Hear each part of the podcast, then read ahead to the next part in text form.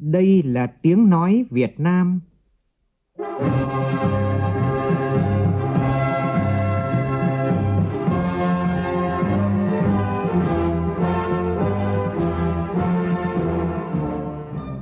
là tiếng nói Việt Nam, phát thanh từ Hà Nội, thủ đô nước Cộng hòa xã hội chủ nghĩa Việt Nam.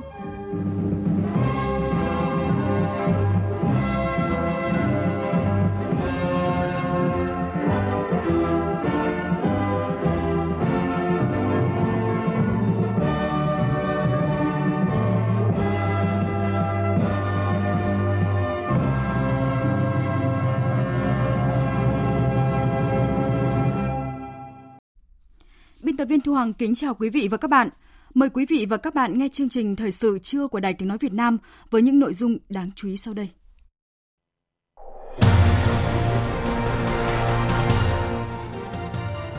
Khai mạc kỳ họp thứ 17 Hội đồng Nhân dân thành phố Hồ Chí Minh thảo luận nhiều nội dung quan trọng. Đoàn kiểm tra của Bộ Chính trị làm việc tại tỉnh Sơn La, theo đó yêu cầu tỉnh coi công tác cán bộ là then chốt và cần làm thường xuyên, thận trọng và hiệu quả. 7 người thiệt mạng trong hai vụ cháy nghiêm trọng xảy ra tại thành phố Hồ Chí Minh và tỉnh Vĩnh Phúc. Công an quận Cầu Giấy, thành phố Hà Nội hoàn tất điều tra vụ học sinh lớp 1 Tokyo, trường tiểu học Gateway tử vong trong xe ô tô. Trong phần tin thế giới, Nhà Trắng từ chối yêu cầu điều trần luận tội Tổng thống trước Hạ viện.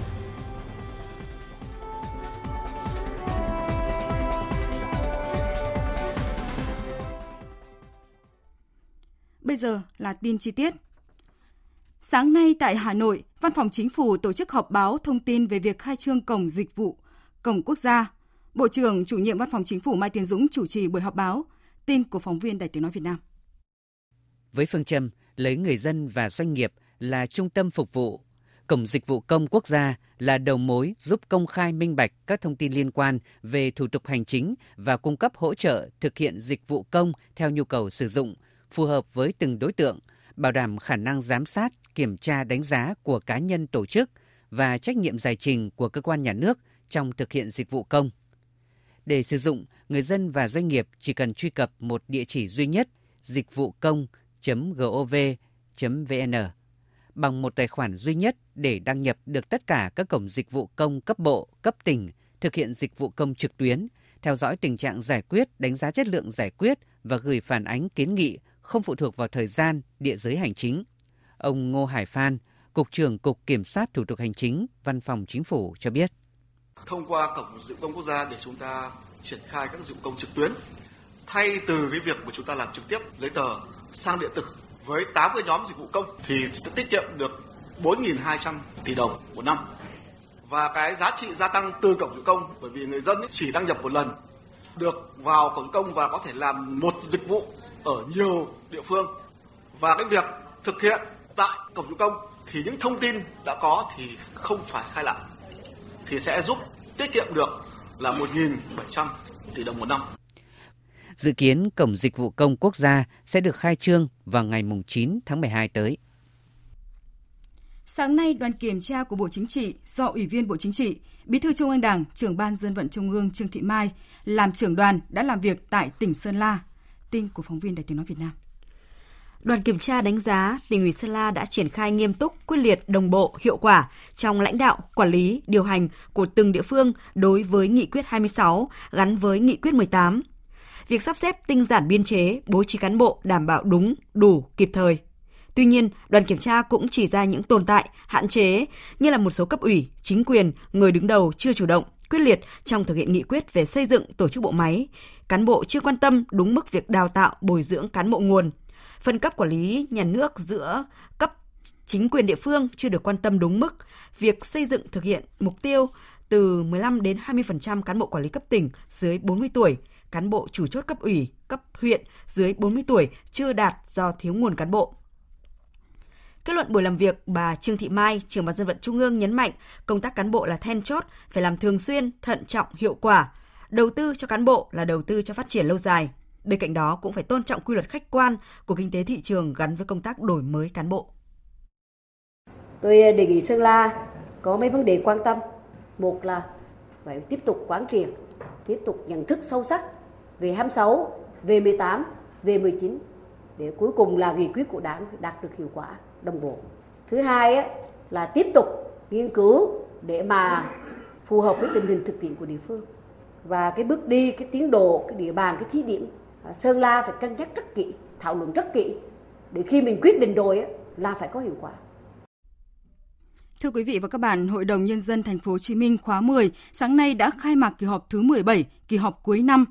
Trong 3 ngày làm việc, Hội đồng nhân dân thành phố tập trung thảo luận và ra nghị quyết về phát triển kinh tế xã hội năm 2019 và giải pháp cho năm 2020.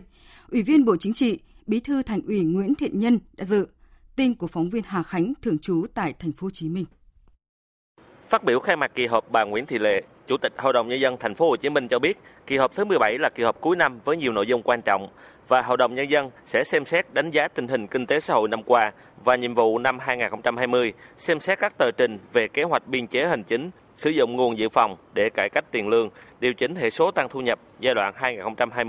2020-2022. Hội đồng nhân dân thành phố cũng sẽ nghe báo cáo đánh giá giải quyết các kiến nghị của cử tri, báo cáo giám sát về bảo tồn di sản và cảnh quan kiến trúc, báo cáo về công tác xét xử, kiểm sát, vân vân. Ngoài ra, tại kỳ họp cũng sẽ bàn về nhân sự của thành phố. Theo bà Nguyễn Thị Lệ, năm 2019, thành phố đối diện với nhiều khó khăn, thách thức, nhưng hầu hết các nhiệm vụ, chỉ tiêu đề ra đều đạt và vượt. Chủ đề năm đột phá cải cách hành chính và thực hiện nghị quyết 54 được triển khai đồng bộ, tạo chuyển biến hiệu quả, mang lại sự hài lòng của người dân, doanh nghiệp. Những bức xúc, khiếu nại được tập trung giải quyết. Bà Nguyễn Thị Lệ nói: Công tác cải cách hành chính chưa đồng bộ, có lĩnh vực, bộ phận còn chậm, chưa phản ánh được thực chất mức độ hài lòng của người dân. Việc thực hiện nghị quyết 54 có nội dung thực hiện hiệu quả chưa như mong muốn. Tình hình vi phạm trong xây dựng vẫn còn phức tạp. Tình trạng ngập nước chưa có giải pháp khắc phục triệt để, tiếp tục gây khó khăn cho đời sống sinh hoạt của nhân dân. Tại phiên khai mạc, ông Nguyễn Thị Nhân đánh giá, trong bối cảnh kinh tế thế giới và nhiều nền kinh tế suy giảm, nhưng kinh tế thành phố Hồ Chí Minh vẫn tăng trưởng khá, là đầu tàu cả nước, năng suất lao động ước đạt gần 300 triệu đồng một người, thu ngân sách ước đạt 412.000 tỷ đồng, dự kiến đạt 11 trên 13 chỉ tiêu đề ra. Phân tích nguyên nhân chỉ tiêu không đạt là thu nhập bình quân đầu người, ông Nhân cho rằng đó là do năm 2015 dự báo dân số chưa chính xác với con số thực tế.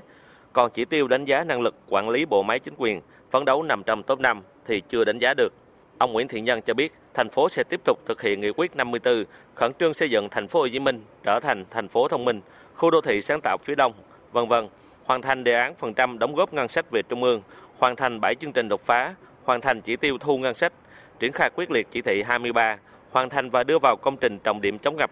cố gắng đẩy mạnh metro, nâng cao nếp sống văn minh đô thị, đẩy mạnh triển khai các hoạt động văn hóa, đối thoại hàng tháng về văn hóa, xây dựng nhà hát giao hưởng, cải tạo nhà hát cải lương, vân vân. Ông Nguyễn Thiện Nhân nhấn mạnh: Tôi đề nghị các cấp ủy Đảng, các cấp chính quyền thành phố, các ngành vào cuộc với quyết tâm cao nhất, sáng tạo, kỷ cương, trách nhiệm. Mỗi cán bộ đảng viên là một người gương mẫu chấp hành luật pháp, là một người sáng tạo cùng đồng bào thành phố phát triển thành phố nhanh hơn, bền vững hơn vì cả nước, cùng cả nước. Và chiều nay, Hội đồng nhân dân thành phố Hồ Chí Minh sẽ thảo luận tại tổ về tình hình kinh tế xã hội năm 2019 và nhiệm vụ giải pháp năm 2020. Tại tỉnh Kon Tum, trong hai kỳ họp gần đây của Hội đồng Nhân dân, thường xuyên xảy ra tình trạng nhiều nội dung trình kỳ họp trễ hạn. Việc này đã ảnh hưởng đến hiệu lực hiệu quả hoạt động của cơ quan nhà nước. Phóng viên Khoa Điểm, thường trú tại khu vực Tây Nguyên đề cập vấn đề này. Theo phản ánh của đại biểu Hội đồng Nhân dân tỉnh Con Tum khóa 11, nhiệm kỳ 2016-2021, tại kỳ họp thứ 8 tổ chức vào đầu tháng 7 năm 2019, có 25 trên 33 nội dung trình kỳ họp trễ hạn. Việc các nội dung trình kỳ họp bị trễ hạn ảnh hưởng rất lớn đến công tác tiếp xúc cử tri của đại biểu, cũng như công tác thảo luận của các tổ đại biểu và thẩm tra của các ban Hội đồng Nhân dân tỉnh. Trả lời về sự chậm trễ này, ông Đặng Quang Hà, tránh văn phòng Ủy ban Nhân dân tỉnh Con Tum cho biết, Đầu tiên là cũng thuộc về trách nhiệm của người đứng đầu các cơ quan chuyên môn mà được chủ tịch ủy ban tỉnh giao chuẩn bị nội dung trình. Đồng thời trong đó cũng có một phần trách nhiệm của văn phòng của tỉnh à, trong việc chưa tham mưu cho chủ tịch cái biện pháp đủ mạnh hiệu để khắc phục tình trạng trên. Thứ hai về quy trình thủ tục xây dựng nghị quyết quy phạm pháp luật thì hiện nay thì cũng tương đối phức tạp và mất nhiều thời gian thậm chí có nghị quyết về chính sách chúng ta phải mất 6 tháng để xây dựng văn bản quy phạm luật xong một số cơ quan chuyên môn thì cũng chưa nắm rõ về cái quy trình thủ tục để xây dựng một cái nghị quyết cái văn bản quy phạm luật nhiều nội dung nghị quyết phải làm lại mất nhiều rất cái thời gian thứ ba là hiện nay thì các cái quy định ờ, chính sách của trung ương ở cấp trên thì cũng thường xuyên thay đổi và cập nhật và các ngành cũng chưa chủ động để rà soát để tham mưu đăng ký kịp thời các nội dung trình. Thưa quý vị, khó khăn trong việc quản lý thị trường thực phẩm tác động đến người dân và hàng triệu khách du lịch. Xuất hiện sản phẩm nhái thương hiệu ô cóp, tình trạng mua bán tàng trữ sử dụng ma túy núp bóng các cơ sở kinh doanh khách sạn, quán bar vân vân. Đây là những vấn đề nóng được các đại biểu Hội đồng nhân dân tỉnh Quảng Ninh chất vấn tại phiên họp chiều qua. Ghi nhận của phóng viên Đài Tiếng nói Việt Nam. Năm 2019, số liệu bắt giữ, xử lý đối tượng về ma túy tổng hợp của Quảng Ninh tăng 27% về số vụ, 44% về đối tượng. Xuất hiện tình trạng lợi dụng hoạt động du lịch, các cơ sở kinh doanh có điều kiện như quán karaoke, quán bar, nhà nghỉ, khách sạn để mua bán, tàng trữ và sử dụng trái phép ma túy, ảnh hưởng lớn đến tình hình an ninh trật tự và môi trường du lịch. Giám đốc Công an tỉnh Quảng Ninh, Đại tá Đỗ Văn Lực cho biết, 70% đối tượng sử dụng ma túy tổng hợp là ở độ tuổi thanh niên, tổ chức sinh nhật, liên hoàn để sử dụng ma túy và có sự tiếp tay, lấy hộ của nhân viên cơ sở kinh doanh. Ngoài ra, nguy cơ các đối tượng lợi dụng tàu nghỉ đêm trên vịnh, trên đảo tư nhân để tổ chức sử dụng ma túy cũng tiềm ẩn rất cao. Qua kiểm tra chúng tôi phát hiện rất nhiều những cái chỗ mà tổ chức sàn nhảy và karaoke trái phép, phát hiện 38 vụ trong các cái nhà hàng, cơ sở lưu trú và các cái quán karaoke. Và chúng tôi đã truy tố 88 đối tượng. Riêng đối với các tàu nghỉ đêm trên vịnh là chúng tôi kiểm soát rất chặt chẽ. Thành phố Hạ Long thì chủ yếu là cái khu vực các cái điểm khu du lịch. Ở đây cũng là những vấn đề mà chúng tôi thấy cũng rất nhức nhối. Nhận định chế tài xử lý các cơ sở kinh doanh có điều kiện chưa đủ sức gian đe, lực lượng chống ma túy ở cấp huyện còn mỏng. Giám đốc Công an tỉnh Quảng Ninh đề xuất tăng cường sự phối hợp giữa các đơn vị địa phương trong kiểm tra, kiểm soát, áp dụng quả đấm thép để siết chặt quản lý nhà nước tại các cơ sở kinh doanh, đẩy mạnh tuyên truyền của ngành giáo dục. Thời sự VOV, nhanh, tin cậy, hấp dẫn. Chương trình thời sự trưa tiếp tục với những tin đáng chú ý khác. Sáng sớm nay theo giờ Việt Nam, tại trụ sở Liên Hợp Quốc diễn ra cuộc tọa đàm với chủ đề Tăng cường hiệu quả hoạt động gìn giữ hòa bình của Liên Hợp Quốc. Đại sứ Đặng Đình Quý, đại diện thường trực của Việt Nam tại Liên Hợp Quốc tham gia đồng tổ chức và phát biểu chính tại tọa đàm. Phạm Huân, phóng viên Đài Tiếng Nói Việt Nam thường trú tại Mỹ, đưa tin. Cuộc tọa đàm là sáng kiến do Mỹ, nước Chủ tịch Hội đồng Bảo an tháng 12 năm 2019 đưa ra với sự tham dự của Tổng thư ký Liên Hợp Quốc Antonio Guterres và đại diện hơn 100 nước thành viên Liên Hợp Quốc. Phát biểu của các nước nêu đậm ý nghĩa và sứ mệnh cao cả của hoạt động gìn giữ hòa bình của Liên Hợp Quốc. Tổng thư ký Liên Hợp Quốc Guterres nhấn mạnh tăng cường hiệu quả hoạt động là trách nhiệm chung của tất cả các bên tham gia gìn giữ hòa bình và kêu gọi cộng đồng quốc tế thực hiện đầy đủ sáng kiến hành động vì gìn giữ hòa bình. Được đánh giá là một trong những nước xây dựng mối quan hệ đối tác rất hiệu quả trong hoạt động gìn giữ hòa bình ở phái bộ Nam Sudan, Việt Nam được mời đồng tổ chức và phát biểu chính tại phiên thảo luận về tăng cường quan hệ đối tác trong hoạt động gìn giữ hòa bình. Đại sứ Đặng Đình Quý đã chia sẻ kinh nghiệm triển khai quan hệ đối tác của Việt Nam với các nước, hỗ trợ về tài chính, đào tạo, trang thiết bị và vận chuyển, cũng như các nước cử quân cùng địa bàn, nước tiếp nhận và các cơ quan của Liên Hợp Quốc trong việc triển khai bệnh viện dã chiến cấp 2 tại Nam Sudan. Việt Nam bắt đầu cử lực lượng gìn giữ hòa bình từ năm 2014. Đến nay, ta đã cử 40 lượt sĩ quan tham mưu, sĩ quan liên lạc, quan sát viên quân sự tại các phái bộ gìn giữ hòa bình tại Nam Sudan và Cộng hòa Trung Phi. Trung tâm đào tạo gìn giữ hòa bình của Việt Nam được chọn là một trong bốn trung tâm tại Đông Nam Á đủ tiêu chuẩn đào tạo quốc tế về hoạt động gìn giữ hòa bình. Sáng nay tại Trung tâm Phát thanh Quốc gia 58 Quán sứ Hà Nội, Tổng giám đốc Đài Tiếng nói Việt Nam Nguyễn Thế Kỳ có buổi tiếp và làm việc với đại sứ đặc mệnh toàn quyền Azerbaijan, ngài Adnan Amos. Hai bên khẳng định mối quan hệ giữa hai quốc gia Việt Nam và Azerbaijan đã có từ lâu đời và mong muốn giữa hai quốc gia, đặc biệt giữa Đài Tiếng nói Việt Nam và Đại sứ quán Azerbaijan sẽ có thêm nhiều sự trao đổi, hợp tác hơn nữa, đặc biệt là trao đổi hợp tác truyền thông giáo dục du lịch của hai quốc gia. Thưa quý vị, cũng trong sáng nay tại Hà Nội, Đại sứ quán Azerbaijan tại Việt Nam phối hợp với Trung tâm Nghiên cứu Văn hóa Lịch sử Azerbaijan và Đài Tiếng Nói Việt Nam tổ chức hội thảo kỷ niệm 650 năm ngày sinh nhà thơ Imdadin Nasimi. Đây là một trong những hoạt động nhằm tăng cường hợp tác văn hóa giữa Việt Nam và Azerbaijan, thắt chặt mối quan hệ truyền thống hữu nghị giữa hai nước. Tin của phóng viên Thúy Ngọc. Nhà thơ Imdadin Nasimi sinh năm 1369, mất năm 1417 là một trong những nhà tư tưởng, nhà thơ vĩ đại nhất của nền văn học Azerbaijan. Các tác phẩm của ông đều thể hiện sâu sắc chủ nghĩa nhân văn, chủ nghĩa dân chủ và thế tục, không chỉ đại diện cho văn học Azerbaijan mà còn của nhiều nền văn học khác tại Cận Đông và Trung Đông. Ông cũng là người sáng lập ra triết học bằng ngôn ngữ bản địa trong lịch sử văn học của Azerbaijan. Ông Anna Imanov, đại sứ đặc mệnh toàn quyền nước Cộng hòa Azerbaijan tại Việt Nam cho biết. Các tác phẩm của nhà thơ Imdadin Nasimi thể hiện rõ nét những vấn đề về chính trị, xã hội, đạo đức. Các sáng tạo nghệ thuật của ông góp phần phát triển các hình thức thơ của Azerbaijan là những đóng góp vô giá cho sự phát triển của văn hóa dân tộc Azerbaijan nói riêng và cho sự phát triển của văn hóa thế giới nói chung. Thơ Nasimi không chỉ nổi tiếng ở Azerbaijan mà còn nổi tiếng ở cận Đông, Iraq, Syria và Trung Á. Với sự ảnh hưởng đến nền văn hóa thế giới, năm 1973, UNESCO từng quyết định kỷ niệm 600 năm ngày sinh của nhà thơ Nasimi tại nhiều quốc gia. Đến năm 2017, UNESCO tiếp tục tổ chức lễ kỷ niệm 600 năm ngày mất của Imdadim Nasimi. Theo ông Nguyễn Thế Kỷ, Tổng Giám đốc Đài tiếng nói Việt Nam, Chủ tịch Hội đồng Lý luận phê bình văn hóa nghệ thuật Trung ương, những người nghiên cứu văn hóa, văn học của Việt Nam đã quen thuộc với nhà thơ Nasimi. Trong thời gian tới, Đài Tiếng Nói Việt Nam sẽ tổ chức sản xuất những chương trình phát trên các kênh của đài để giới thiệu nhà thơ Nasimi tới đông đảo độc giả hơn nữa. Nasimi, một cái nhà thơ, một cái nhà văn hóa, một nhà triết học lớn, à, không chỉ của Azerbaijan mà có thể nói là của phương Đông. Qua những cái bài thơ của Najimi thì thấy rằng là cái tâm hồn, cái đời sống, tinh thần, những cái quan niệm về thế giới của cái người dân Azerbaijan và Việt Nam rất là giống nhau, rất là gần gũi, thậm chí là giống nhau đến rất là kỳ lạ. Cả cái đơn vị của Đài Truyền hình Việt Nam thì đang làm một số những cái phóng sự, thậm chí có thể giới thiệu một cái chuyên đề về Nasimi. Chúng ta có thể giới thiệu nhiều hơn Nasimi ở Việt Nam. Đại sứ Anna Imanov và ông Nguyễn Thế Kỷ cùng nhấn mạnh buổi hội thảo kỷ niệm 650 năm ngày sinh nhà thơ Imdadin Nasimi hôm nay là một trong những hoạt động giao lưu trao đổi văn hóa để tăng cường hiểu biết lẫn nhau giữa người dân Azerbaijan và Việt Nam. Mời quý vị và các bạn nghe tiếp chương trình thời sự trưa của Đài Tiếng nói Việt Nam với những tin đáng chú ý. Hôm nay, nhân kỷ niệm 75 năm ngày thành lập Quân đội Nhân dân Việt Nam, 30 năm ngày Hội Quốc phòng toàn dân – Đại tướng Ngô Xuân Lịch, Bộ trưởng Bộ Quốc phòng chủ trì lễ dân hương tưởng niệm Đại tướng Võ Nguyên Giáp và 34 chiến sĩ đội Việt Nam tuyên truyền giải phóng quân tại di tích quốc gia đặc biệt rừng Trần Hưng Đạo, huyện Nguyên Bình, tỉnh Cao Bằng. Cát băng Khánh Thành dự cải tạo, làm mới một số hạng mục khu di tích quốc gia đặc biệt rừng Trần Hưng Đạo và hỗ trợ xây dựng nông thôn mới huyện Nguyên Bình.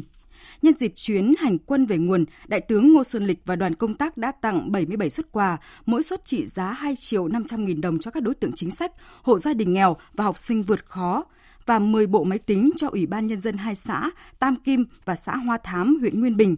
tặng trang thiết bị tài liệu phục vụ công tác tuyên truyền cho Ban Quản lý Di tích rừng Trần Hưng Đạo trị giá gần 200 triệu đồng. Thưa quý vị, trong sáng nay, trong thông báo gửi các cơ quan báo chí tổ chức Zeppo Nhật Bản bày tỏ quan điểm Zeppo Nhật Bản thấy buồn vì Chủ tịch Ủy ban Nhân dân thành phố Hà Nội nói Zeppo thử nghiệm công nghệ nano làm sạch sông Tô Lịch mà chưa xin phép thành phố. Thông tin cụ thể như sau. Chiều ngày 6 tháng 12, trong buổi tiếp xúc cử tri tại quận Hoàn Kiếm sau kỳ họp Hội đồng Nhân dân thành phố, Chủ tịch Ủy ban Nhân dân thành phố Hà Nội Nguyễn Đức Trung cho rằng tổ chức Zebo Nhật Bản vào thử nghiệm nhưng không xin phép thành phố Hà Nội mà thông qua công ty thoát nước Hà Nội làm ngay tại sông Tô Lịch. Theo ông Trung, trong quá trình thực hiện, Jebo và GVE đã không tuân thủ yêu cầu của thành phố, đặc biệt là việc mời báo chí đưa tin khuếch trương trong khi chưa có kết quả thử nghiệm. Ông Trung cũng tỏ ra không tin tưởng vào công nghệ của Jebo và GVE khi cho rằng không có một công nghệ nào không thu gom đưa vào nhà máy xử lý mà xử lý được 180.000 mét khối nước thải xả vào sông Tô Lịch. Sáng nay, trong thông báo gửi các cơ quan báo chí, tổ chức Jebo Nhật Bản bày tỏ quan điểm – Tổ chức Weibo Nhật Bản thấy buồn vì Chủ tịch Ủy ban Nhân dân thành phố Hà Nội thông tin sai sự thật về việc Weibo tiến hành thử nghiệm công nghệ nano làm sạch sông Tô Lịch mà chưa xin phép thành phố, trong khi thực tế là thực hiện theo văn bản thông báo số 142 ngày 9 tháng 5 năm 2019 của chính Ủy ban Nhân dân thành phố, nêu rõ đồng ý cho phép Weibo thực hiện. Weibo thông qua thông cáo gửi báo chí chính thức phản bác thông tin sai sự thật mà Chủ tịch Ủy ban Nhân dân thành phố Hà Nội vừa nêu. Weibo thông tin cụ thể như sau. Sau khi gặp, thực hiện kết luận và ý kiến chỉ đạo của Thủ tướng Chính phủ Nguyễn Xuân Phúc, ngày 26 tháng 4 năm 2019, Zebo đã có buổi làm việc tại trụ sở Ủy ban nhân dân thành phố Hà Nội để tham dự cuộc họp do Phó Chủ tịch Ủy ban nhân dân thành phố Nguyễn Thế Hùng chủ trì cùng nhiều sở ban ngành có liên quan của thành phố Hà Nội để xem xét về việc đoàn chuyên gia Nhật Bản và công ty cổ phần cải thiện môi trường Nhật Việt đề nghị tài trợ thí điểm làm sạch một đoạn sông Tô Lịch và một góc hồ Tây. Cũng trong cuộc họp đó, Phó Chủ tịch Ủy ban nhân dân thành phố Nguyễn Thế Hùng kết luận chỉ đạo đồng ý cho đoàn chuyên gia Nhật Bản phối hợp với công ty cổ phần cải thiện môi trường Nhật Việt thực hiện thí điểm xử lý làm sạch môi trường nước trên một đoạn sông Tô Lịch và một góc hồ Tây bằng nguồn tài trợ của bên Nhật Bản. Đơn vị tự nguyện thực hiện thí điểm và tài trợ kinh phí thí điểm. Về ngày tiến hành thực hiện thí điểm, văn bản thông báo 142 ngày 9 tháng 5 năm 2019 cũng nêu rõ là thống nhất thời điểm triển khai thí điểm, thời gian thực hiện thí điểm, dự kiến bắt đầu từ ngày 16 tháng 5 năm 2019. Với quy mô 47 gian hàng trưng bày các loại nông sản đặc trưng, sáng nay tuần lễ nông sản Hòa Bình đã khai mạc tại hệ thống siêu thị Sài Gòn của OP ở Hà Nội, phục vụ nhu cầu người dân thủ đô. Tuần lễ thu hút 33 hợp tác xã, doanh nghiệp hoạt động trong lĩnh vực sản xuất, chế biến nông sản của tỉnh Hòa Bình. Phóng viên Minh Long đưa tin. Vị ăn thấy ngọt đậm đà, thơm. Mỗi loại nó đều có vị khác nhau. Hương vị nó ngọt, nó tự nhiên. Về cái mẫu mã thì cũng rất là đẹp, chất lượng cũng đảm bảo thì cũng rất là mong muốn là cũng có những cái hội trợ để cho người dân có thể tiếp cận và ờ, sử dụng được những thực phẩm sạch. Đó là ý kiến của ông Nguyễn Trường Sơn ở quận Hà Đông và em Trần Hương Lý ở quận Cầu Giấy khi đến tham quan các gian hàng. Dịp này tỉnh Hòa Bình đem đến giới thiệu đến người tiêu dùng thủ đô các loại cam cao phong, bưởi đỏ tân lạc, tôm, cá sông đà, gà lạc thủy, rau hữu cơ và dược liệu. Theo ban tổ chức, tuần lễ nông sản là dịp quảng bá, giới thiệu các mặt hàng nông sản chủ lực của tỉnh Hòa Bình đến doanh nghiệp, người tiêu dùng trong và ngoài nước, đặc biệt là thị trường ở thủ đô Hà Nội. Ông Trần Quốc Việt, Giám đốc Sài Gòn Co-op khu vực miền Bắc, Phó trưởng ban tổ chức tuần lễ nông sản Hòa Bình cho biết. Đối với người tiêu dùng thì Sài Gòn Co-op luôn mong muốn à, người Việt Nam chúng ta sử dụng hàng Việt Nam. Thông qua các hoạt động quảng bá như thế này thì Sài Gòn Co-op luôn mong muốn đối với các doanh nghiệp một là đáp ứng được cái tiêu chuẩn của mặt sản phẩm, hai là tích cực tham gia các hoạt động quảng bá và cải tiến các khâu sản xuất nhất là quảng bá thương hiệu để sản phẩm ngày càng đến được tay với người tiêu dùng. Ngay sau lễ khai mạc, các doanh nghiệp, hợp tác xã, nông sản của tỉnh Hòa Bình đã ký kết biên bản ghi nhớ hợp tác tiêu thụ sản phẩm với hệ thống Sài Gòn Coop. Khoa học công nghệ đóng vai trò then chốt liên kết các nguồn lực để các tỉnh Tây Nguyên phát triển bền vững thành vùng kinh tế trọng điểm của đất nước. Đây là nhận định được các nhà khoa học đưa ra tại hội thảo khoa học ứng dụng khoa học công nghệ chương trình Tây Nguyên giai đoạn 2016-2020 để quản lý tổng hợp tài nguyên thiên nhiên, môi trường và phòng tránh thiên tai, phát triển kinh tế xã hội trên Tây Nguyên do Viện Hàn lâm Khoa học và Công nghệ Việt Nam phối hợp với Ủy ban Nhân dân các tỉnh Tây Nguyên tổ chức vào sáng nay tại thành phố Pleiku, tỉnh Gia Lai. Tin của phóng viên Tạ Lan. Tại hội nghị, các nhà khoa học đã giới thiệu, chia sẻ các kết quả được áp dụng chuyển giao vào thực tế sản xuất tại Tây Nguyên, như là quy trình công nghệ quản lý, khai thác sử dụng nguồn nước, mô hình phục hồi bãi thải công nghiệp thành đất canh tác, mô hình chăn nuôi gia súc bán tự nhiên và tự nhiên, quy trình công nghệ ứng dụng viễn thám máy bay không người lái. Điều này góp phần khắc phục quá trình thoái hóa đất khốc liệt do các quá trình tự nhiên và nhân tác, chống hạn, giải quyết vấn đề thiếu nước, khu vực tổ chức chăn nuôi tập trung đại gia súc quy mô công nghiệp, giải quyết vấn đề xử lý môi trường của các cụm khu công nghiệp, tiếp cận công nghệ thông tin, dữ liệu lớn trong quản lý tài nguyên và môi trường khu vực Tây Nguyên. Phó giáo sư tiến sĩ Trần Tuấn Anh, Phó Chủ tịch Viện Hàn lâm Khoa học Công nghệ Việt Nam cho biết. Chương trình này là sẽ có ứng dụng tất cả những cái công nghệ mà trong cái giai đoạn trước đã đưa vào để cho phục vụ cho phát triển kinh tế xã hội. Và thứ hai đó là những cái vấn đề quan trọng cấp bách ở Tây Nguyên như là vấn đề tài nguyên nước này, rồi sử dụng các cái sản phẩm chủ lực này thì cũng là rất là quan trọng. Thì trên cơ sở đó thì chương trình đã có những cái định hướng và các cái đề tài nghiên cứu của chương trình ấy là tập trung vào giải quyết các vấn đề đó và các cái vấn đề liên quan tới việc chuyển nước để lưu trữ cái nước mặt để sử dụng vào những cái nước dư thừa vào mùa lũ phục vụ cho tưới tiêu vào mùa khô và những cái lưu trữ những nước ở dưới nước ngầm phục vụ cho việc mà phát triển các cái sản phẩm chủ lực của Tây Nguyên như là cà phê, cao su. Đề án sữa học đường tỉnh Hà Nam giai đoạn 2018-2020 với tổng kinh phí trên 187 tỷ đồng đã chính thức được triển khai. Phóng viên Đài tiếng nói Việt Nam đưa tin. Tham gia đề án này, công ty cổ phần sữa Việt Nam Vinamilk là đơn vị cung cấp sữa với mức hỗ trợ hơn 25% giá thành sản phẩm sữa học đường, tiết kiệm cho ngân sách tỉnh Hà Nam gần 45 tỷ đồng. Sản phẩm sữa cung cấp cho chương trình sữa học đường tại Hà Nam là sữa tươi tiệt trùng, được chế biến từ sữa tươi nguyên liệu, hoàn toàn đảm bảo chất lượng và đáp ứng quy chuẩn kỹ thuật quốc gia về sữa tươi nguyên liệu theo các thông tư quy định. Theo đề án, các em học sinh được uống sữa 5 lần một tuần và mỗi lần là một hộp sữa tươi tiệt trùng 180ml đối với học sinh tiểu học và 110ml đối với trẻ mầm non. Tại lễ phát động chương trình sữa học đường vừa diễn ra, ông Nguyễn Trọng Khải, Phó Giám đốc Sở Y tế Hà Nam cho biết, năm 2019, tỉnh có thêm 60 trường đăng ký tham gia chương trình sữa học đường. Tính đến thời điểm hiện tại, đã có tổng số 152 trường mầm non và tiểu học tại Hà Nam tham gia chương trình sữa học đường. Theo đó sẽ có 130.000 em học sinh mầm non và tiểu học thụ hưởng sữa học đường. Mục tiêu đến năm 2020, tỉnh Hà Nam sẽ có 100% trường mầm non công lập, 76% trường tiểu học được uống sữa theo chương trình sữa học đường quốc gia. Thưa quý vị và các bạn, Công an quận Cầu Giấy Hà Nội vừa hoàn tất điều tra vụ bé Lê Hoàng Long, 6 tuổi, học sinh lớp 1 Tokyo, trường tiểu học Gateway, tử vong trong xe ô tô xảy ra 5 tháng trước. Công an quận Cầu Giấy đề nghị Viện Kiểm sát Nhân dân đồng cấp truy tố bị can Nguyễn Bích Quy, người đưa đón, Doãn Quý Phiến, tài xế về tội vô ý làm chết người, quy định tại Điều 128 của Bộ Luật Hình sự. Bị can Nguyễn Thị Thủy, chủ nhiệm lớp 1 trường Tokyo về tội thiếu trách nhiệm gây hậu quả nghiêm trọng, quy định tại Điều 360 Bộ Luật Hình sự. Theo kết luận điều tra, bé trai tử vong vì bị suy hô hấp, tuần hoàn do sốc nhiệt trong thời gian không gian khởi hạn. Kết luận điều tra loại trừ nguyên nhân tử vong do tác động ngoại lực. Trước đó, vào ngày 6 tháng 8, bé trai bị bỏ quên trên xe ô tô đưa đón học sinh của trường Gateway. Cô giáo chủ nhiệm lớp 1 phát hiện em vắng mặt nhưng không ghi sĩ số, không cập nhật kết quả lên hệ thống, phần mềm của nhà trường, đồng thời không liên lạc và trao đổi với gia đình. Nhiều năm qua, tại thành phố Móng Cái, tỉnh Quảng Ninh, tình trạng người dân doanh nghiệp lấn chiếm lòng đường về hè, vi phạm trật tự đô thị, trật tự xây dựng diễn ra tràn lan, tiềm ẩn nhiều nguy cơ mất an toàn giao thông. Bên cạnh đó, tình trạng các nhà xe treo kéo, dừng bắt khách sai quy định, phóng nhanh vượt ẩu cũng diễn ra công khai và phức tạp. Phóng viên Duy Thái thường trú khu vực Đông Bắc phản ánh vấn đề này. Địa bàn phường Trần Phú có cửa khẩu quốc tế Móng Cái cùng 4 chợ với hơn 3.000 hộ kinh doanh. Thêm vào đó là khu phố đi bộ, khu ẩm thực sầm uất. Nơi đây mỗi ngày đón hàng nghìn du khách tham quan, mua sắm.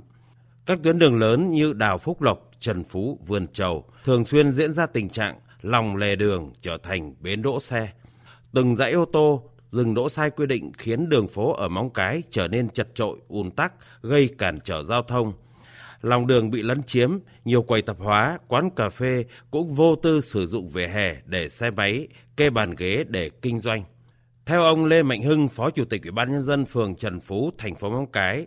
quản lý duy trì đường thông hè thoáng trên địa bàn phường là kế hoạch trọng điểm và thường xuyên của chính quyền địa phương.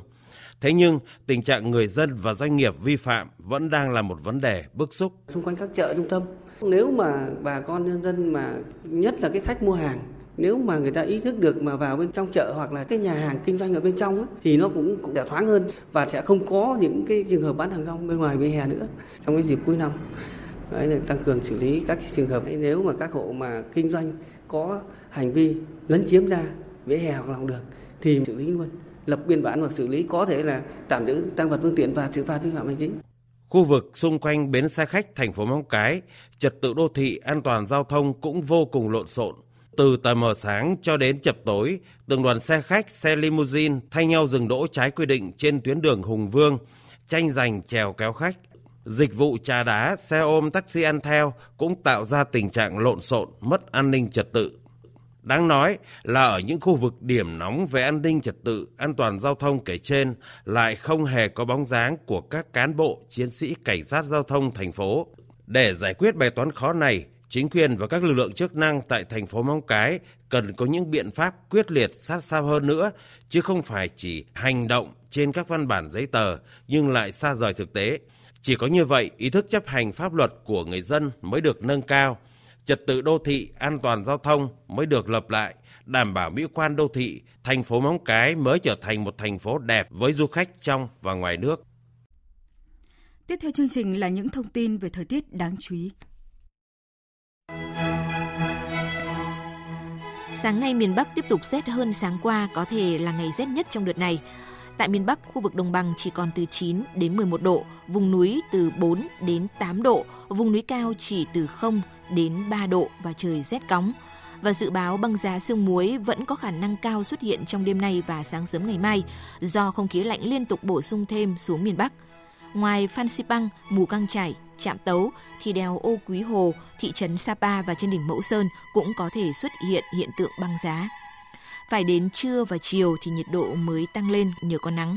Khu vực Bắc miền Trung cũng rét sâu về đêm và sáng sớm với nhiệt độ trong khoảng từ 10 đến 15 độ và khả năng mức nhiệt thấp còn duy trì 3 ngày nữa. Sau đó từ ngày 11 trở đi thì nhiệt độ có xu hướng tăng nhẹ.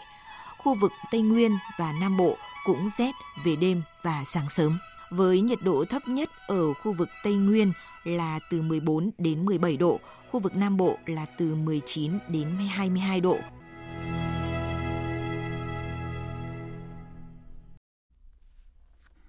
Chương trình thời sự trưa tiếp tục với phần tin thế giới. Dạng sáng nay, căn cứ không quân Patrick tại bang Florida của Mỹ đã phải tiến hành hoạt động sơ tán ở một số khu vực sau khi nhận được mối đe dọa đánh bom. Vụ việc xảy ra chỉ vài giờ sau vụ nổ súng tấn công ở căn cứ hải quân Pensacola cũng tại bang này, khiến 12 người thương vong. Tin cho biết. Theo hãng tin Reuters, mối đe dọa đánh bom được đưa ra vào lúc 3 giờ chiều qua theo giờ địa phương. Sau đó các lực lượng chức năng đã có mặt tại căn cứ để tiến hành điều tra. Sau một giờ đồng hồ, căn cứ không quân Patrick đã ra tuyên bố khẳng định không có bất kỳ mối đe dọa cụ thể nào trong khu vực vào thời điểm hiện tại và căn cứ đã trở lại hoạt động bình thường. Ngay sau vụ khủng bố, Tổng thống Mỹ Donald Trump cho biết quốc vương Ả Rập Xê Út Salman đã gọi điện cho ông để gửi lời chia buồn tới gia đình các nạn nhân trong vụ xả súng tại căn cứ hải quân Pensacola thuộc bang Florida của Mỹ. Cuộc điện đàm diễn ra ngay sau khi giới chức Mỹ xác nhận nghi phạm của vụ tấn công là thiếu úy Mohamed Assam Rami, một binh sĩ thuộc lực lượng không quân Ả Rập Xê Út được cử sang Mỹ đào tạo. Vụ việc đã khiến 4 người thiệt mạng, bao gồm cả nghi phạm và 8 người khác bị thương. Quốc vương Salman đã nói với tôi rằng người dân Ả Rập Xê Út đang rất tức giận bởi hành động dã man của hung thủ. Đồng thời khẳng định người này không đại diện cho cảm xúc của người dân Ả Rập Xê Út, vốn rất yêu mến Mỹ. Tôi có thể nói với bạn, vụ việc thật khủng khiếp và chúng ta sẽ điều tra đến cùng vụ việc. Hiện các nhà điều tra đang có mặt tại hiện trường và tìm hiểu vụ việc này một cách kỹ lưỡng. Nhà Trắng tuyên bố sẽ không tham gia các phiên điều trần luận tội Tổng thống Donald Trump của Hạ viện trong tuần tới. Phóng viên Phạm Huân, thường trú tại Mỹ, đưa tin. Cố vấn Nhà Trắng Pat Cipollone ngày 6 tháng 12 đã ký bức thư của Nhà Trắng gửi Chủ tịch Ủy ban Tư pháp Hạ viện Jerome Nadler. Nội dung bức thư cho rằng cuộc điều tra luận tội là hoàn toàn vô căn cứ và đã vi phạm các quy tắc cơ bản của một quá trình đúng đắn và công bằng. Theo bức thư, Chủ tịch Hạ viện Nancy Pelosi đã yêu cầu các hạ nghị sĩ dân chủ tiến hành các điều khoản luận tội trước khi Ủy ban Tư pháp Hạ viện nghe các chứng cứ. Bức thư yêu cầu Chủ tịch Ủy ban Tư pháp Hạ viện chấm dứt cuộc điều tra và không mất thời gian cho các cuộc điều trần. Bức thư cho rằng nếu các hạ nghị sĩ dân chủ thông qua các điều khoản luận tội, đây sẽ là nỗ lực luận tội vi hiến, mang tính đảng phái và không công bằng nhất trong lịch sử nước Mỹ. Bức thư cũng nhấn mạnh tuyên bố của Tổng thống Trump mới đây, đó là nếu phe Dân Chủ muốn luận tội ông thì nên tiến hành khẩn trương và ông sẽ có một phiên xét xử công bằng ở Thượng viện, khi đó nước Mỹ sẽ trở lại yên ổn. Ủy ban Tư pháp Hạ viện ngày 29 tháng 11 đã gửi thư cho Tổng thống Donald Trump đặt ra thời hạn chót là 17 giờ ngày 6 tháng 12 để nhóm tư vấn pháp lý của ông Trump nêu rõ những hành động cụ thể họ sẽ tiến hành tới đây, căn cứ theo các thủ tục tiến hành luận tội của Ủy ban. Theo các thủ tục đó, Tổng thống có thể triệu tập nhân chứng, đưa ra các bằng chứng và trình bày các lập luận của mình. Thưa quý vị, các cường quốc thế giới đã yêu cầu Iran ngừng ngay các hoạt động vi phạm thỏa thuận hạt nhân 2015 nếu Tehran không muốn hứng chịu tái áp đặt lệnh trừng phạt của Liên Hợp Quốc. Tin của phóng viên Đài tiếng nói Việt Nam thường trú tại Cộng hòa Séc. Phát biểu với các nhà báo sau cuộc họp tại thủ đô Viên của Áo, phái viên Phu Song của Trung Quốc cho biết các nước châu Âu tham gia ký thỏa thuận hạt nhân năm 2015 gồm Anh, Pháp, Đức đã quyết định không kích hoạt cơ chế giải quyết tranh chấp có trong thỏa thuận để trừng phạt Iran sau những động thái cứng rắn mới đây của nước này. Tuy nhiên, các đại diện châu Âu cùng Trung Quốc và Nga tham gia cuộc họp cũng yêu cầu Iran phải tuân thủ một cách toàn diện thỏa thuận đã ký năm 2015 để tránh căng thẳng gia tăng và những bước đi dẫn tới hậu quả không mong muốn. Còn Thứ trưởng Ngoại giao Iran Seyed Abbas Arachi cho rằng ông nhận thấy sự nghiêm túc của các quốc gia trong việc tìm kiếm giải pháp thực tiễn cứu vãn thỏa thuận, song ông cũng thừa nhận vẫn còn có những vấn đề và trở ngại trong cách tiếp cận của các bên. Căng thẳng leo thang trong thời gian qua sau khi Mỹ tuyên bố đơn phương rút khỏi thỏa thuận hạt nhân năm 2015 để lại gánh nặng trên vai năm cường quốc còn lại là Anh, Pháp, Đức, Nga và Trung Quốc. Để cứu vãn thỏa thuận bên bờ sụp đổ, Liên minh châu Âu đồng ý tạo ra cơ chế giao dịch thương mại với Iran để tránh tác động của lệnh trừng phạt từ phía Mỹ. Tuy nhiên, cơ chế này không mang lại kết quả như Iran mong muốn, buộc Tehran có động thái cứng rắn. Trong một diễn biến mới tại Đức, ban lãnh đạo Đảng Dân Chủ Xã hội Đức nhất trí tiếp tục duy trì liên minh với Liên đảng Bảo thủ Liên minh Dân Chủ Xã hội Cơ đốc giáo của Thủ tướng Angela Merkel, song sẽ phải thảo luận lại với Liên đảng Bảo thủ về một số vấn đề. Đây được coi là một bất ngờ bởi cặp đôi lãnh đạo Đảng Dân Chủ Xã hội Đức và ông Robert Walter Bolan và bà Daskia Enken là cặp chính trị phản đối mạnh mẽ nhất liên minh cầm quyền hiện nay. Biên tập viên Anh Tuấn tổng hợp thông tin. Trong số các vấn đề SPD yêu cầu đàm phán lại với Liên đảng Bảo thủ Liên minh Dân chủ Xã hội Cơ đốc giáo có việc nâng lương tối thiểu trong tương lai từ 9,12 euro hiện nay lên mức 12 euro một giờ. Ngoài ra, SPD cũng muốn các cam kết mạnh mẽ hơn từ chính phủ Đức trong vấn đề chống biến đổi khí hậu. Bà Zaskia Esken cho biết. Tôi đã và vẫn đang hoài nghi về tương lai của Liên minh cầm quyền chính phủ Đức. Tôi vẫn chưa thể thay đổi suy nghĩ về điều đó, nhưng với nghị quyết tiếp tục duy trì liên minh, chúng tôi đang cho liên minh một cơ hội để tiếp tục, không nhiều hơn và cũng không ít hơn. Trước đó, các đại biểu tham dự đại hội đã nhất trí bầu ông Norbert Walter Bozan và bà Zaskia Esken làm hai nhà lãnh đạo mới của Đảng chúng ta. Đây là lần đầu tiên trong lịch sử SPD nằm dưới sự lãnh đạo của bộ đôi nam nữ. Việc đảng viên SPD chọn cặp liên danh Walter Bozan và bà Zaskia Esken làm tân lãnh đạo được coi là điều bất ngờ và gây sóng gió trong dư luận, bởi hai người này từ lâu luôn phản đối việc giữ quan hệ liên minh cầm quyền với Liên đảng Bảo thủ Liên minh Dân chủ Xã hội Cơ đốc giáo. Giới quan sát từng lo ngại chính phủ liên minh hiện nay của bà Merkel có thể đổ vỡ bất cứ lúc nào – nếu các nhà lãnh đạo mới của SPD quyết định rút khỏi liên minh cầm quyền. Trong khi đó, Thủ tướng Merkel vẫn luôn tuyên bố ủng hộ và kỳ vọng vào việc duy trì mối liên minh ổn định hiện nay giữa Liên minh Dân chủ Xã hội Cơ đốc giáo và SPD. Thưa quý vị, tổ chức các nước xuất khẩu dầu mỏ OPEC và các nhà sản xuất dầu không thuộc OPEC hôm qua đã nhất trí cắt giảm sản lượng dầu.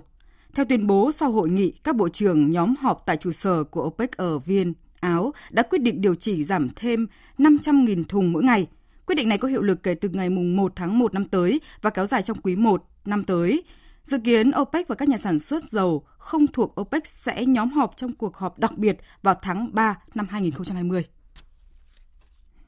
Thưa quý vị, hàng nghìn người đã tuần hành qua các tuyến phố ở thủ đô của Tây Ban Nha trong cuộc biểu tình về khí hậu giữa lúc hội nghị chống biến đổi khí hậu của Liên Hợp Quốc đang diễn ra tại nước này tin cụ thể cho biết. Khung cảnh như lễ hội đã diễn ra khi người biểu tình diễu hành qua một trong những tuyến phố trung tâm của Madrid, đánh trống, nhảy múa và mặc những trang phục kỳ lạ gây ấn tượng. Cuộc tuần hành do nhà hoạt động thiếu niên Greta Thunberg dẫn đầu. Một số người tham gia tuần hành bày tỏ cảm xúc. Chúng tôi có mặt tại Madrid để chống lại biến đổi khí hậu vì vấn đề này đang ngày trở nên nghiêm trọng và là một thực trạng cần giải quyết Khó khăn là ở chỗ các chính phủ chưa hành động đủ, buộc người dân phải đoàn kết đấu tranh vì khí hậu. Đối với tôi, điều quan trọng là giới trẻ cần phải xuống đường để đấu tranh vì tương lai của chúng ta, về một trái đất mà chúng ta cần bảo vệ và để lại một hành trình xanh cho con cháu của chúng ta, những thế hệ mới.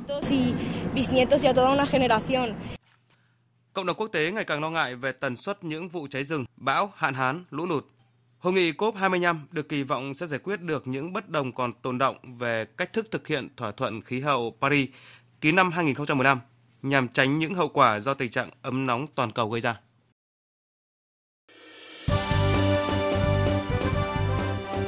Thời sự tiếng nói Việt Nam. Thông tin nhanh. Bình luận sâu. Tương tác đa chiều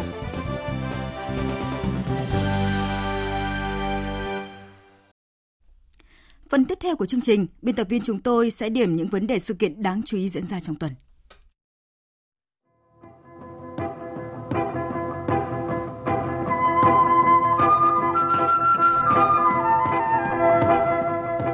Thưa quý vị và các bạn, ngày đầu tiên trong tuần, chính phủ tổ chức cuộc họp thường kỳ tháng 11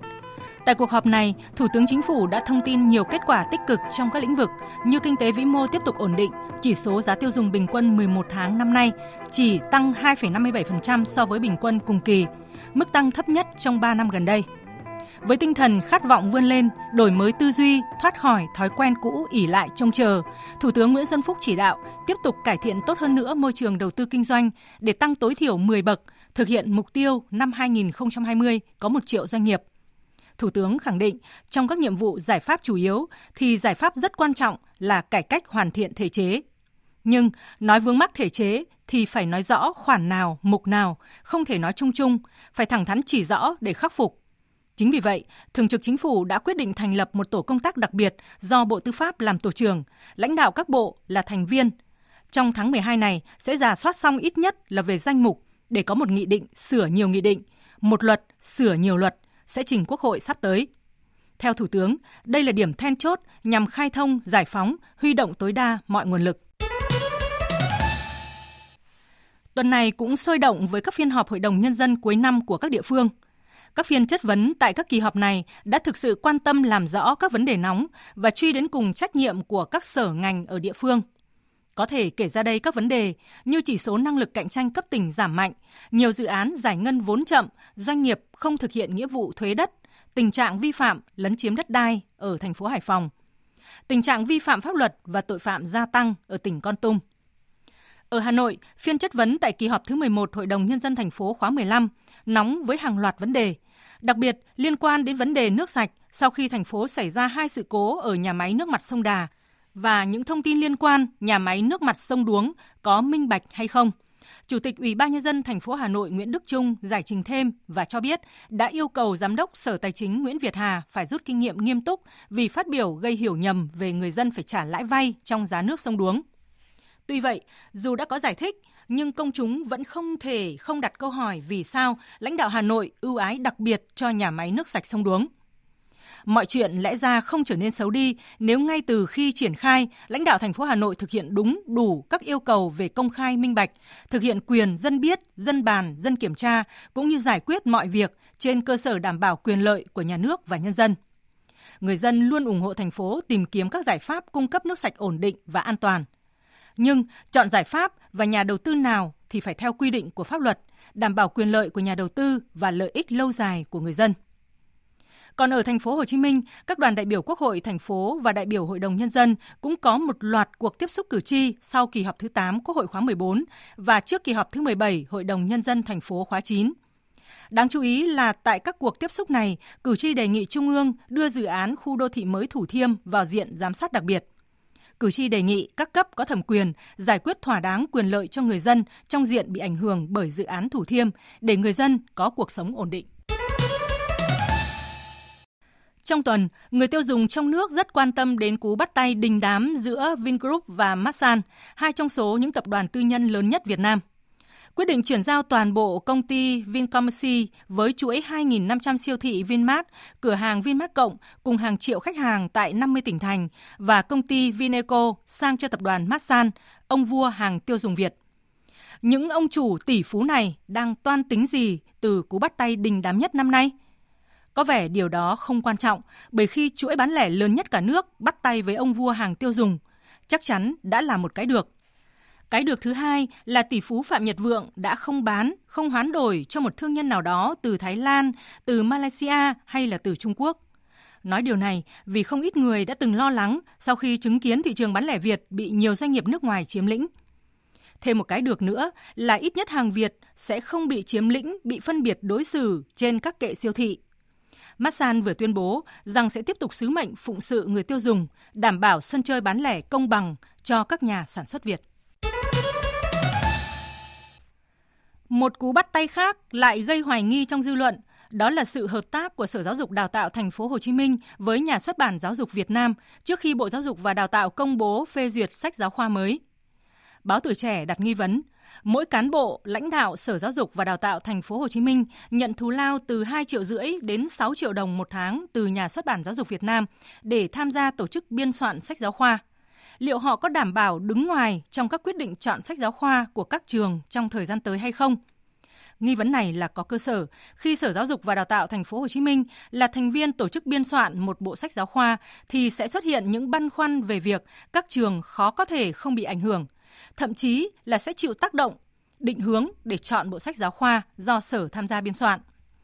Trên thực tế, thông tư 33 do Bộ Giáo dục và Đào tạo ban hành quy định về việc tổ chức biên soạn, thẩm định sách giáo khoa, không có nội dung nào về việc cấm các cơ sở giáo dục và đào tạo tham gia biên soạn sách giáo khoa. Khi quy định pháp luật không phủ sóng thì các cơ sở giáo dục đào tạo không phạm quy. Chỉ có điều là khi thực tế diễn ra rồi thì ai cũng nhìn thấy bất cập.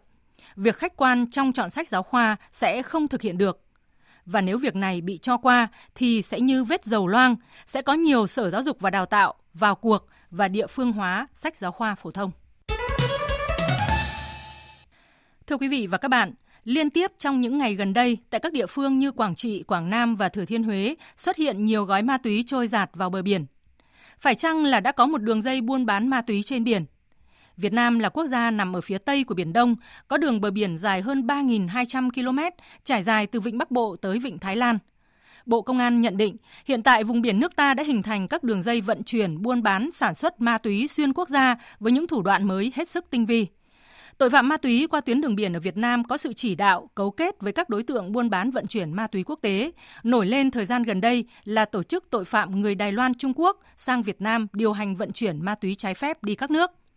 Tội phạm ma túy thường lợi dụng hoạt động xuất nhập khẩu hàng hóa bằng container đi đường biển để vận chuyển ma túy trái phép với sự chỉ đạo, cấu kết của các đối tượng mua bán vận chuyển.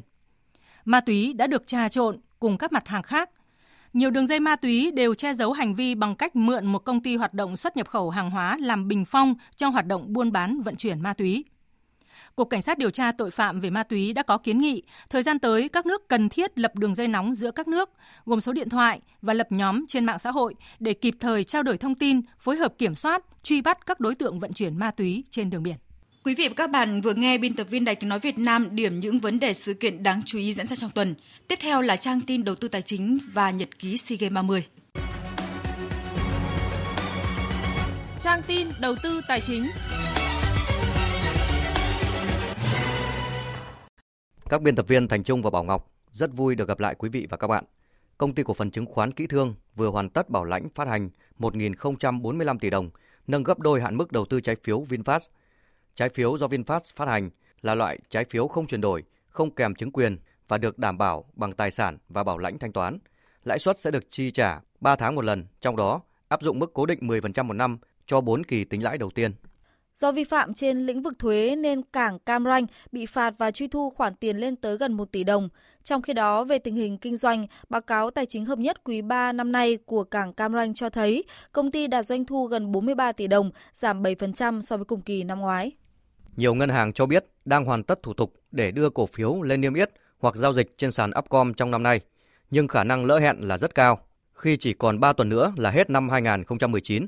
Năm nay, Nam Á Banh và Ocean Bank cũng có kế hoạch niêm yết cổ phiếu trên sàn House. Thế nhưng do điều kiện thị trường chứng khoán cuối năm diễn biến không thuận lợi nên Ocean Bank đã hoãn lại việc lên sàn. Ngân hàng Thương mại Cổ phần Đầu tư và Phát triển Việt Nam BIDV vừa có thông báo lựa chọn doanh nghiệp thẩm định giá khoản nợ tại công ty cổ phần vận tải biển và bất động sản Việt Hải. Theo đó, giá trị khoản nợ của công ty Việt Hải tại BIDV tính đến ngày 17 tháng 9 là hơn 2.000 tỷ đồng. Tập đoàn Dầu khí Quốc gia Việt Nam PVN vừa cho biết bên cạnh việc hoàn thành trước 2 tháng ở 4 chỉ tiêu quan trọng, các chỉ tiêu còn lại của tập đoàn đều hoàn thành vượt mức từ 5 đến 8% kế hoạch. Tính đến hết tháng 11 năm nay, năm thứ tư thực hiện kế hoạch giai đoạn 2016-2020, PVN tiếp tục có được những kết quả đầy khả quan. Đầu tư tài chính biến cơ hội thành hiện thực. Đầu tư tài chính biến cơ hội thành hiện thực. Thưa quý vị và các bạn, trong 11 tháng năm nay, thu hút vốn đầu tư trực tiếp nước ngoài FDI cả nước đạt 31,8 tỷ đô la Mỹ. Lĩnh vực bất động sản vẫn hấp dẫn các nhà đầu tư khi nguồn vốn đổ vào lĩnh vực này đứng thứ hai, chỉ sau lĩnh vực chế biến, chế tạo. Dòng vốn ngoại đổ vào lĩnh vực bất động sản cho thấy niềm tin của nhà đầu tư vào thị trường bất động sản. Vấn đề đặt ra là phải sàng lọc nguồn vốn FDI đầu tư vào lĩnh vực này, phân tích của phóng viên Thành Trung. Các chuyên gia kinh tế cho rằng việc gia tăng thu hút dòng vốn FDI vào bất động sản là một xu thế tất yếu trong bối cảnh nước ta đang hội nhập ngày càng sâu rộng vào nền kinh tế toàn cầu. Tuy nhiên, để dòng vốn ngoại đầu tư vào thị trường bất động sản mang lại hiệu quả kinh tế cao, góp phần lớn vào sự phát triển kinh tế xã hội của đất nước thì phải phù hợp với các quy hoạch chiến lược mà Việt Nam đã đặt ra, nhất là định hướng thu hút FDI chất lượng cao. Đặc biệt, trước khi cấp phép đầu tư, các cơ quan chức năng cần chú trọng việc chọn lọc, thẩm định tính khả thi của dự án, đánh giá năng lực tài chính uy tín của nhà đầu tư.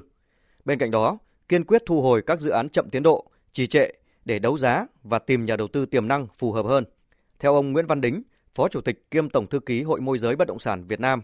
phân khúc bất động sản nghỉ dưỡng có thể bứt phá trong thời gian tới khi nhiều nhà đầu tư đổ tiền vào biệt thự, villa, nghỉ dưỡng ở những tỉnh, thành phố có nhiều tiềm năng như Nha Trang, Đà Nẵng, Phú Quốc hay Quảng Ninh.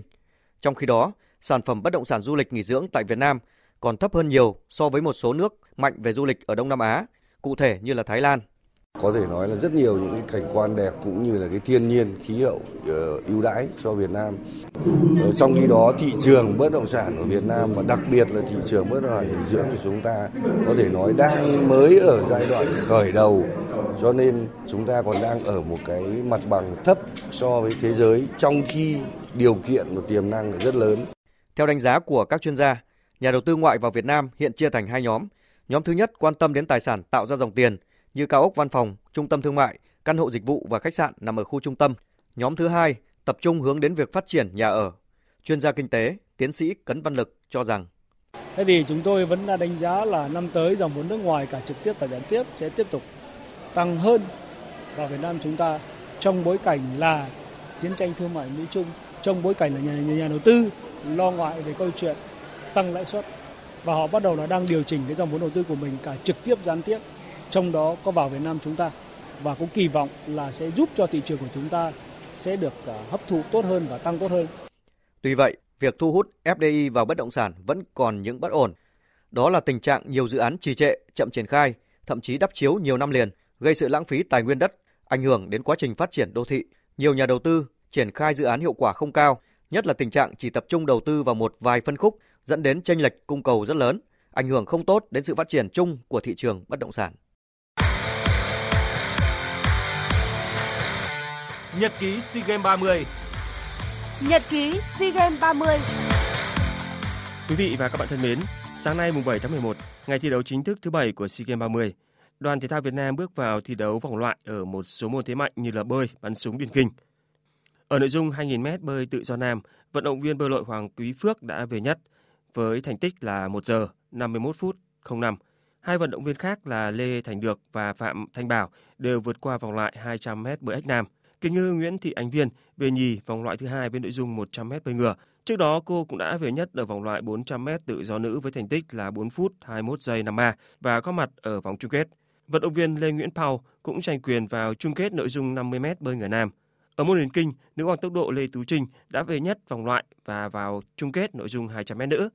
Tính đến 11 giờ trưa hôm nay, đoàn thể thao Việt Nam đã giành được một huy chương vàng, hai huy chương bạc và hai huy chương đồng. Chiếc huy chương vàng đầu tiên của ngày hôm nay thuộc về vận động viên Trương Thị Phương ở nội dung 200m đơn nữ bộ môn canoeing.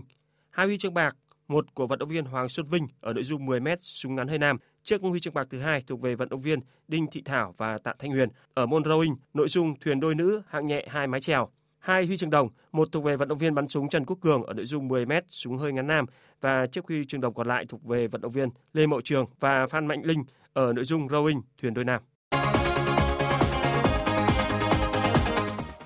Thưa quý vị và các bạn, vào lúc 19 giờ tối nay, mùng 7 tháng 12 theo giờ Việt Nam, đội tuyển U22 Việt Nam sẽ đấu với đội tuyển U22 Campuchia tại trận bán kết môn bóng đá nam SEA Games 30. Với tinh thần đang lên của U22 Campuchia, sau khi có lần đầu tiên giành vé vào bán kết của một kỳ SEA Games, U22 Việt Nam được dự báo sẽ trải qua một trận đấu với nhiều thử thách. Theo đánh giá của giới chuyên môn, ở thời điểm hiện tại, U22 Campuchia chưa thể so sánh được với U22 Việt Nam ở nhiều yếu tố, nhất là về mặt thể lực. Điểm mạnh của U22 Campuchia ở trận đấu này là ý chí tinh thần và sự hưng phấn. Đây là lần đầu tiên họ lọt vào tới trận bán kết của môn bóng đá nam SEA Games nên đang tràn đầy khát khao viết tiếp câu chuyện cổ tích. Từ trước tới nay, ở cấp độ đội tuyển quốc gia lẫn lứa tuổi Olympic, Campuchia chưa từng thắng Việt Nam. Ở lần đọ sức gần đây nhất tại một kỳ SEA Games năm 2017, Việt Nam đã thắng đậm Campuchia với tỷ số 4-1. Ở thời điểm hiện tại, U22 Việt Nam vẫn được đánh giá cao hơn U22 Campuchia về nhiều mặt. Dù vậy, huấn luyện viên Park Hang-seo vẫn tỏ ra rất thận trọng. Trận đấu với Campuchia sẽ là trận đấu hay và nhiều khó khăn. Họ thi đấu ít hơn chúng tôi một trận và cũng được nghỉ nhiều hơn một ngày. Tôi biết họ sẽ chơi bằng tất cả tinh thần và sức mạnh. Là huấn luyện viên, tôi mong muốn các cầu thủ của mình ghi bàn. Chúng tôi không có Quang Hải vì cậu ấy đang bị chấn thương, nhưng Trọng Hùng có thể ra sân ở trận đấu này. Tôi sẽ đưa ra sân những cầu thủ tốt nhất và hy vọng họ sẽ giúp đội bóng của chúng tôi giành được chiến thắng. Trong khi đó, chuyên gia nhà báo Vũ Khắc Sơn, báo bóng đá nhận định. Có một cái khoảng cách nhất định giữa đội tuyển U22 Việt Nam với U22 Campuchia. Tôi nghĩ rằng là đây là một cái trận đấu mà nếu chúng ta thể hiện đúng được cái phong độ của mình thi đấu tập trung tôn trọng đối thủ chúng ta sẽ có một cái kết quả tốt. Những đối thủ ở vòng bảng của Campuchia là những đội bóng rất là yếu. Philippines là một đội bóng đang trong giai đoạn thoái trào. Malaysia thì chúng ta biết rằng là họ cũng đang rất là yếu. À, những cái đối thủ còn lại ở trong bảng đấu thì cũng không phải là quá đặc biệt. Tôi nghĩ rằng là cái điều mà U22 Việt Nam cần phải quan tâm là cần phải hạn chế được cái sự hưng phấn, tinh thần chiến đấu và một lối chơi ờ, phòng ngự chặt chẽ của Campuchia.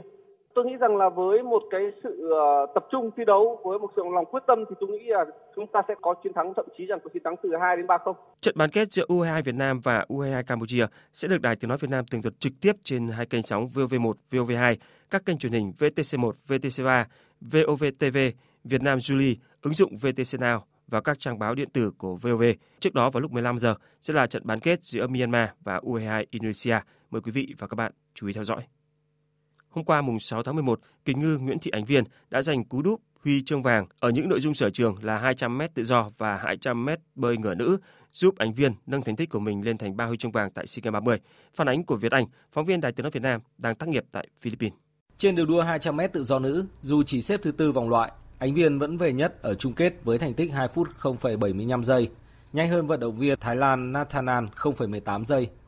Vận động viên chủ nhà Philippines Remedy Alexis về thứ ba với thành tích 2 phút 1,64 giây. Với tâm lý thoải mái và khoảng 30 phút nghỉ ngơi trước khi thi tiếp, Ánh Viên dễ dàng chiến thắng ở nội dung 200m ngửa nữ với thành tích 2 phút 15,32, bỏ xa vận động viên Indonesia về nhì Nurul và Kennedyan của chủ nhà Philippines. Ánh Viên cho biết nghĩ là mình có thể đạt được tại vì đây là những nội dung mà ở trường của em với hai chiến thắng này, Ánh Viên mang về huy chương vàng thứ 5 và thứ 6 cho đội tuyển bơi Việt Nam tại SEA Games 30, đồng thời là huy chương vàng cá nhân thứ 3 sau ngôi vô địch nội dung 200m hỗn hợp nữ ở ngày thi đấu đầu tiên của môn bơi. Kính ngư này cũng đã có tổng cộng 22 huy chương vàng qua 5 kỳ SEA Games liên tiếp mà cô tham gia kể từ SEA Games 2011 ở Indonesia. Dự báo thời tiết Trung tâm Dự báo Khí tượng Thủy văn Quốc gia cho biết trong những ngày tới, Bắc Bộ vẫn duy trì trạng thái thời tiết rét sâu về đêm và sáng sớm, vùng núi cao có băng giá và sương muối, ban ngày trời có nắng. Trên biển, do ảnh hưởng của không khí lạnh nên trong ngày và đêm nay, ở vùng biển ngoài khơi các tỉnh từ Quảng Trị đến Ninh Thuận có gió Đông Bắc mạnh cấp 6, giật cấp 8. Từ Bình Thuận đến Cà Mau có gió Đông Bắc mạnh cấp 6, cấp 7, giật cấp 9, sóng biển cao từ 2 đến 4 mét, biển động mạnh. Và sau đây sẽ là phần dự báo chi tiết các khu vực chiều và đêm nay. Phía Tây Bắc Bộ ít mây, chiều nắng, đêm không mưa, trời rét, vùng núi cao có băng giá và sương muối, nhiệt độ từ 4 đến 21 độ, vùng núi có nơi dưới 3 độ. Phía Đông Bắc Bộ quang mây, chiều nắng, đêm không mưa, trời rét, vùng núi cao có băng giá và sương muối, nhiệt độ từ 8 đến 19 độ, vùng núi có nơi dưới 4 độ. Các tỉnh từ Thanh Hóa đến Thừa Thiên Huế, phía Bắc nhiều mây, chiều nắng, đêm không mưa. Phía Nam có mưa rào và rông vài nơi, trời rét, nhiệt độ từ 10 đến 23 độ. Các tỉnh ven biển từ Đà Nẵng đến Bình Thuận có mưa rào và rông vài nơi, phía Bắc đêm và sáng sớm trời rét, nhiệt độ từ 16 đến 29 độ. Tây Nguyên chiều nắng đêm không mưa, sáng sớm và đêm trời rét, nhiệt độ từ 14 đến 26 độ. Nam Bộ chiều nắng đêm không mưa, sáng sớm và đêm trời lạnh, nhiệt độ từ 19 đến 31 độ. Khu vực Hà Nội, quang mây, chiều nắng, đêm không mưa, trời rét, nhiệt độ từ 8 đến 23 độ. Tiếp theo là dự báo thời tiết biển, vịnh Bắc Bộ không mưa, tầm nhìn xa trên 10 km, gió đông bắc cấp 5 có lúc cấp 6 biển động. Vùng biển từ Quảng Trị đến Quảng Ngãi, từ Bình Định đến Ninh Thuận và từ Bình Thuận đến Cà Mau có mưa rào và rông vài nơi, tầm nhìn xa trên 10 km, gió đông bắc cấp 6, giật cấp 8, cấp 9, biển động. Vùng biển từ Cà Mau đến Kiên Giang và Vịnh Thái Lan có mưa rào và rông vài nơi, tầm nhìn xa trên 10 km, gió đông bắc cấp 5 khu vực Bắc, giữa và Nam Biển Đông và khu vực quần đảo Hoàng Sa thuộc thành phố Đà Nẵng, khu vực quần đảo Trường Sa thuộc tỉnh Khánh Hòa có mưa rào và rải rác có rông. Tầm nhìn xa trên 10 km, giảm xuống từ 4 đến 10 km trong mưa, gió Đông Bắc cấp 6, cấp 7, giật cấp 8, cấp 9, biển động mạnh. Những thông tin vừa rồi đã kết thúc chương trình Thời sự trưa của Đài Tiếng Nói Việt Nam. Chương trình do các biên tập viên Thu Hằng, Nguyễn Hằng, Thanh Trường thực hiện. Với sự tham gia của kỹ thuật viên Thu Huệ, chịu trách nhiệm nội dung Nguyễn Thị Tuyết Mai. Cảm ơn quý vị đã quan tâm theo dõi. Xin kính chào và hẹn gặp lại quý vị.